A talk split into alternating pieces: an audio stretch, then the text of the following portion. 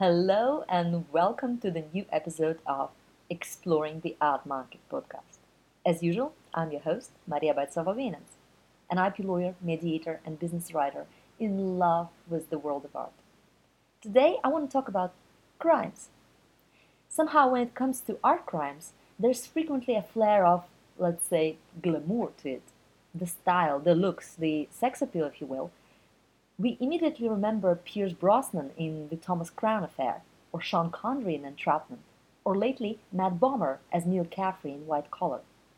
Art crimes have always been a fascinating topic for Hollywood producers and insatiable public alike. This might be because stealing a painting or forging one doesn't seem to directly hurt anyone. Yet is it so? If someone steals, for example, Botticelli's The Birth of Venus, aren't we all gonna be ripped off? And what about the destruction and looting going on, for instance, in Syria or Iraq?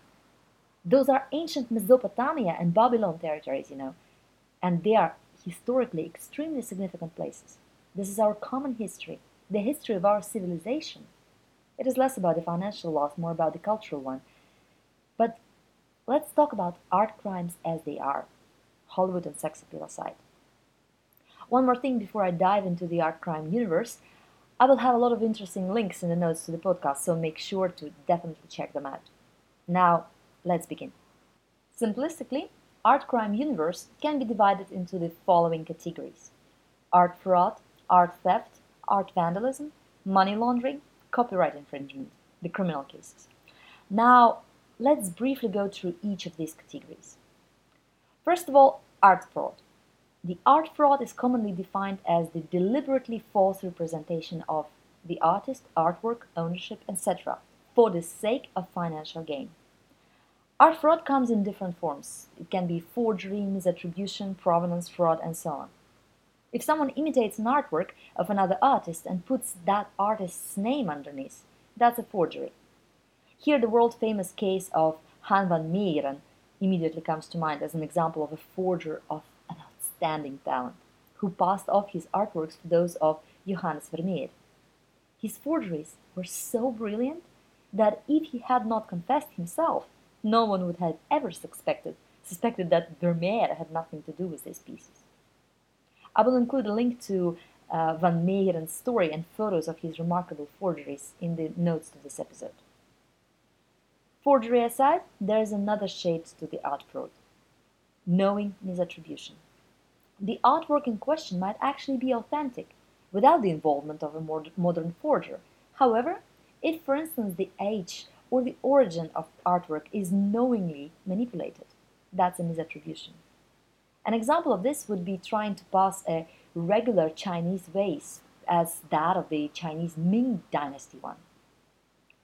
Provenance fraud might be related to a forgery, when a forged artwork is given a seemingly smooth provenance trail, like in the famous John Dreva case, brilliantly described in the book Provenance, how a con man and forger rewrote the history of modern art. However, provenance might be forged also for authentic works, with some unwanted gaps in their ownership history, covering up Nazi looting, for example. Talking about examples of art fraud, the name of Knoedler Gallery comes to mind.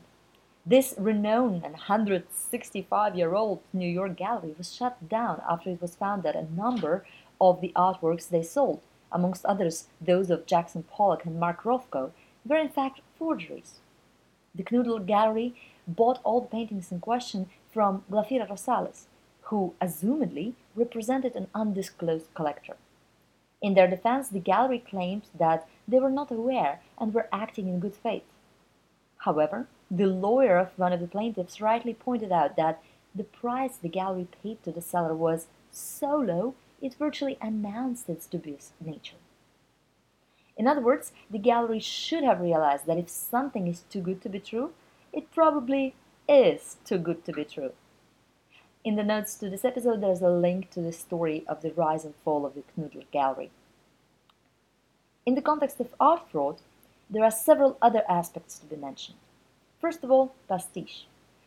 If artwork is made in the style of, or as a medley of various typical traits of another artist, that is a pastiche. Pastiche celebrates another artist's work and is legal as long as the author of a pastiche does not try to pass it off as a work of the one that he or she imitates. Secondly, appropriation. This is a very shady borderline area. In essence, appropriation is the use of objects or images already created by somebody else with little or no visual transformation applied to them. More on the subject in the 6th episode of this podcast. I will also include a direct link.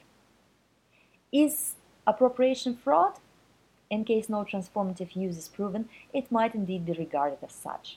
Otherwise, as mentioned, this is a shady area. Finally, worth mentioning are the works, for example, of Eric Doeringer. His bootlegs are unauthorized copies of artworks by more than 100 different contemporary artists. Recently, Doeringer opened a show called Christie's with a Y instead of an IE, where he presented his bootlegs of some of the works that were sold in Christie's post-war and contemporary sale. This is also somewhat tricky in terms of copyright. They are not authorized copies after all, yet they are openly acknowledged as bootlegs, without an intention of deceiving anyone.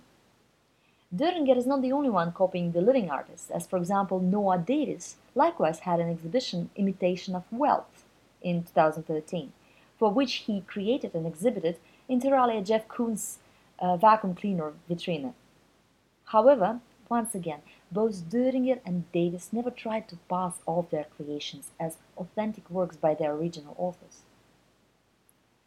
Moving on to the second category of art crimes, art theft. Art thefts can be roughly divided into stealing, looting, and smuggling. According to the definition, art smuggling is the illegal transportation of art objects across the border. This is sadly a very frequent type of crime in connection with antiquities, when precious, historically and culturally important pieces are being illegally taken out of the country of their origin. The story of one of the biggest antiquities smuggling rings in history was comprehensively described in the New Yorker article, The Idol Thief. I will include the direct link in the notes to this podcast episode. Legally speaking, smuggling is different from stealing because it involves crossing the national border, which is not obligatory in case of stealing. It is also not the same as looting, provided that looting takes place during a war or a riot, while smuggling happens also irrespective of those events. In other words, smuggling can be a result of looting, but it can also be a result of regular theft. A big case involving smuggling stolen ancient artifacts was concluded in 2004 with the conviction of its orchestrator, Giacomo Medici. The story of the largest and highly sophisticated criminal network responsible for illegally digging up, smuggling, and selling thousands of precious artifacts, as well as the operation which brought Medici and his network down, is described in the book The Medici Conspiracy, the illicit journey of looted antiquities from Italy's tomb raiders to the world's greatest museums. It's a book by Peter Watson and Cecilia Todeschini. I will include the title and the link in the notes to this episode. Art theft is probably the best known art crime, largely due to the already mentioned interest from Hollywood. Probably the most prolific art thief in history is Stefan Breitwieser, who robbed nearly 200 museums. In the course of his career, Breitwieser amassed an impressive collection of art worth more than $1.4 billion. Which is more, he did not steal to try to sell, he stole to collect. The impressive and fascinating story of the guy was published in GQ. I will also include the link in the notes to this episode. Breitwieser collected art, but art theft normally happens with a financial gain in mind. The criminals try to sell the artworks, use them as collaterals in drugs or arms deals, engage in the so-called art napping. The third category of crimes is art vandalism. It can roughly be further divided into defacement and graffiti. Graffiti is arguably a form of artistic expression by its own standing, while defacement is a crime, but not involving art, yet against art as such. A famous case of a German serial vandal, Hans-Joachim Bohlmann, would be the perfect example of art vandalism. The man who suffered from a personality disorder in his prolific vandal's career damaged over 50 paintings, including works by Rubens, Dürer, and Rembrandt. certain famous artworks like, for example, Mona Lisa, The Little Mermaid, or Night Watch, have also been repeatedly damaged by different vandals. On some occasions, like, for example, the statues of King Leopold II in Belgium, vandalism was a form of a political or social protest. But frequently, like in the Bohlmann case, it is a result of an illness or has some other personal reasons to it.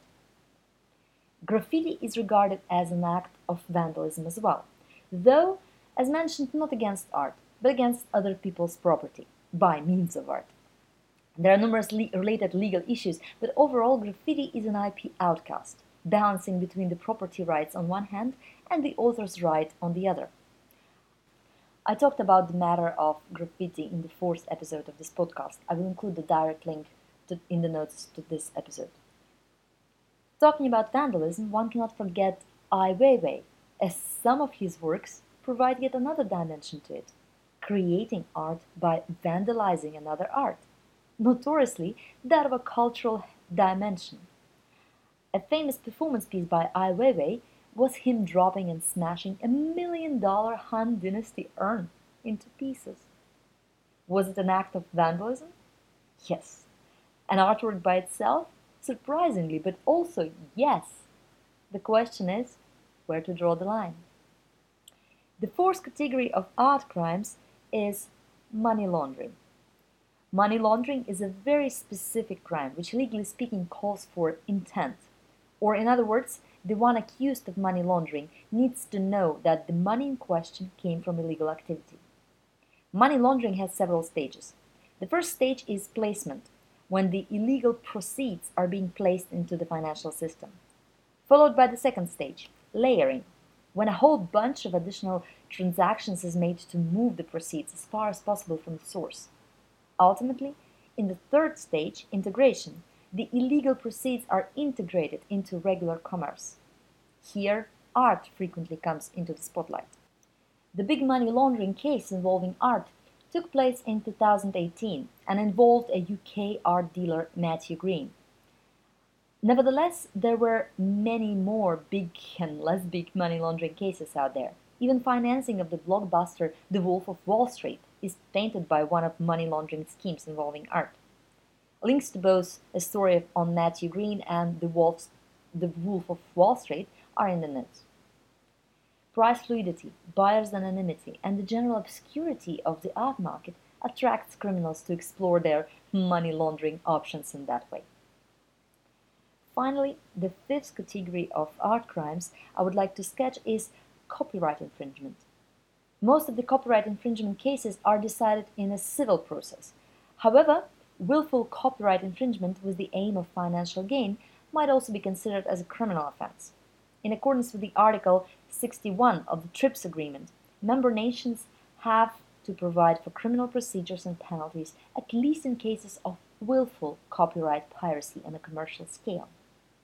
Particular characteristics of an infringement to be qualified as a criminal offense vary per country, yet mostly there should be either a significant damage caused, or it should be an organized crime, willfully committed by an organized group of people, or other criminal actions should be involved, like threats, violence, or coercion.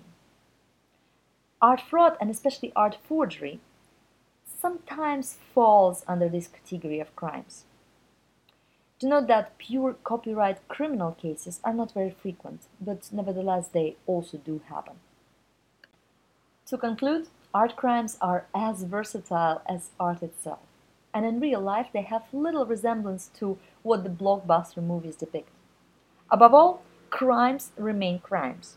Insurance might pay back the stolen financial value, but no one can repay, not even estimate, the cultural value of, say, the Vermeer's work stolen from the Gardeners Museum. Same with the financial crimes involving art. It's not just, for example, about tax evasion, but on many counts, it's about terrorist financing or drug dealers' dirty money. In other words, the statement I came across once that art crimes don't have a direct victim is highly dubious at best. Even if there might seem not to be one, the cultural heritage loss makes every one of us a victim. That's it from me for today. I hope you found this episode insightful. As I already said definitely have a look at the links I included in the notes to this episode. There are some truly interesting articles in there. Thank you very much for being with me today. My name is Maria Baitsova Wynants. Until next time on Exploring the Art Market podcast.